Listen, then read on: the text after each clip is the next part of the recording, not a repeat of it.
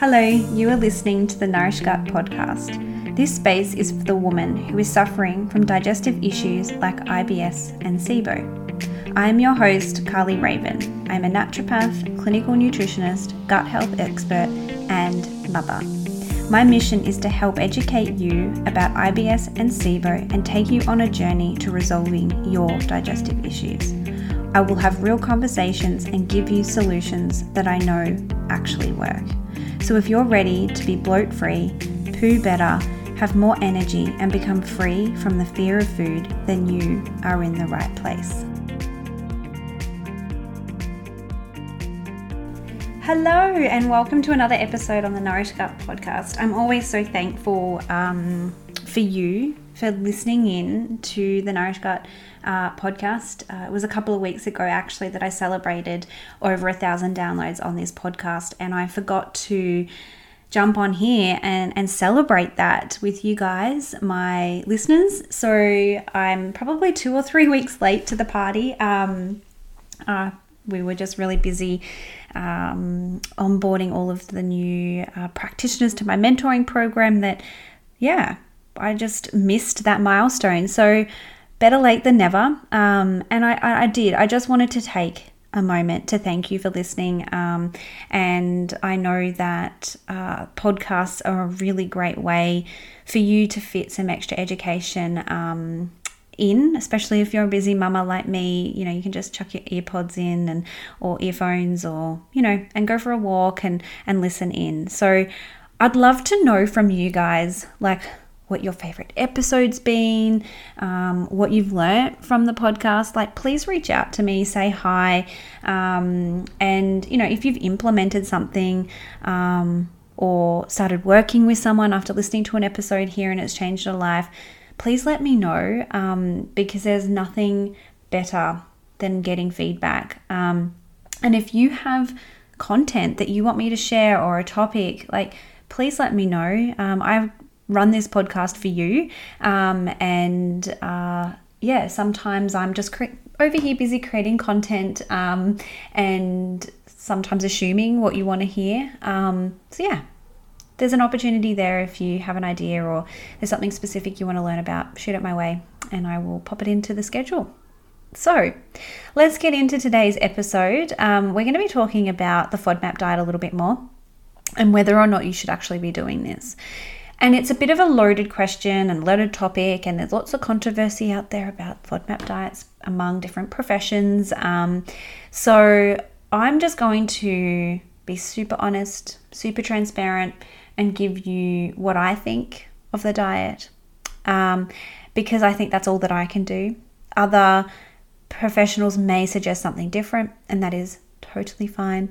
And at the end of the day, you've got to, you know, do your own research and sometimes feel into the recommendations that you're being given and to work out if that's the best thing for you. So, I want to start by saying that the FODMAP diet um, can be useful in certain cases.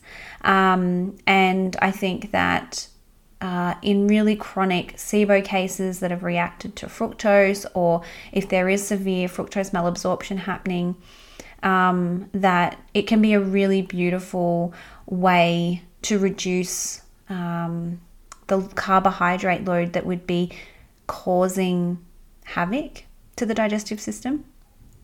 And uh, it can really work well for reducing inflammation um, and just calming everything down in those initial stages of treatment.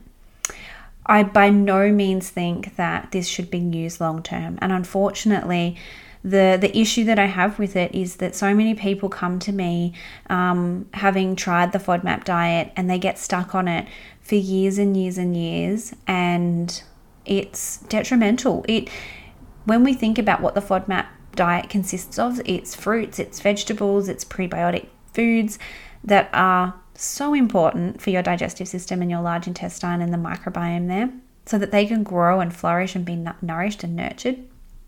And if over extended periods of time you are avoiding them, I think that it can, you know, have those detrimental effects. So I think you've got to ask yourself, like, what are you actually trying to achieve with the FODMAP diet?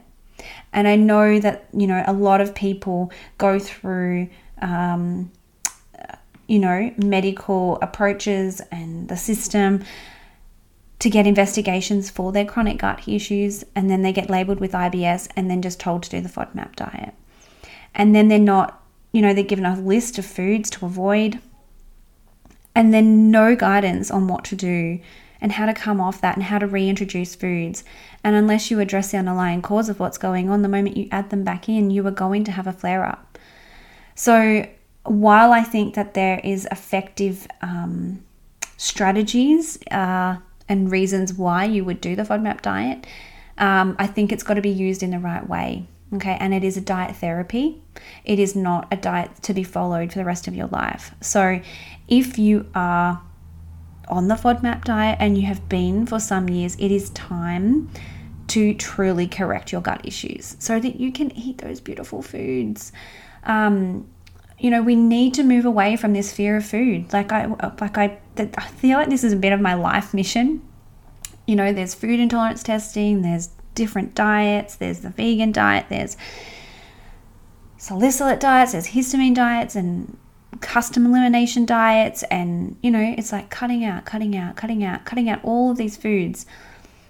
And yes we we can do elements of that but we need to have diets of inclusion. We can't be removing foods and and, and thinking that that's going to fix everything and sometimes there will be foods that you need to cut out and that they're not going to be best for you. Like when um, I work with people who have SIBO, I will educate them on the foods that, you know, um, are going to not be good for SIBO.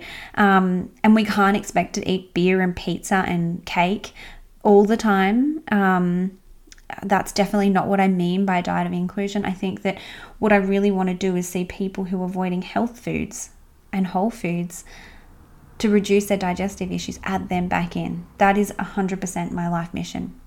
And I would love to work with you if you're currently that person who has got a whole list of foods that you're not eating um, and that you have that fear of food. Um, it is so important to get them back into your diet and you know working out whether you have SIBO or is it a true IBS or is there large intestinal dysbiosis going on or you know intestinal methane overgrowth. Like we have to dig deeper and look at what's going on for you and why you're reacting to those fructose foods. Sometimes that can involve a bit of gut healing and probiotics and dietary change. Other times it means a full protocol for SIBO um, or large intestinal dysbiosis. So, you know, working with a professional that truly gets these conditions is so important to getting, you know, lasting results.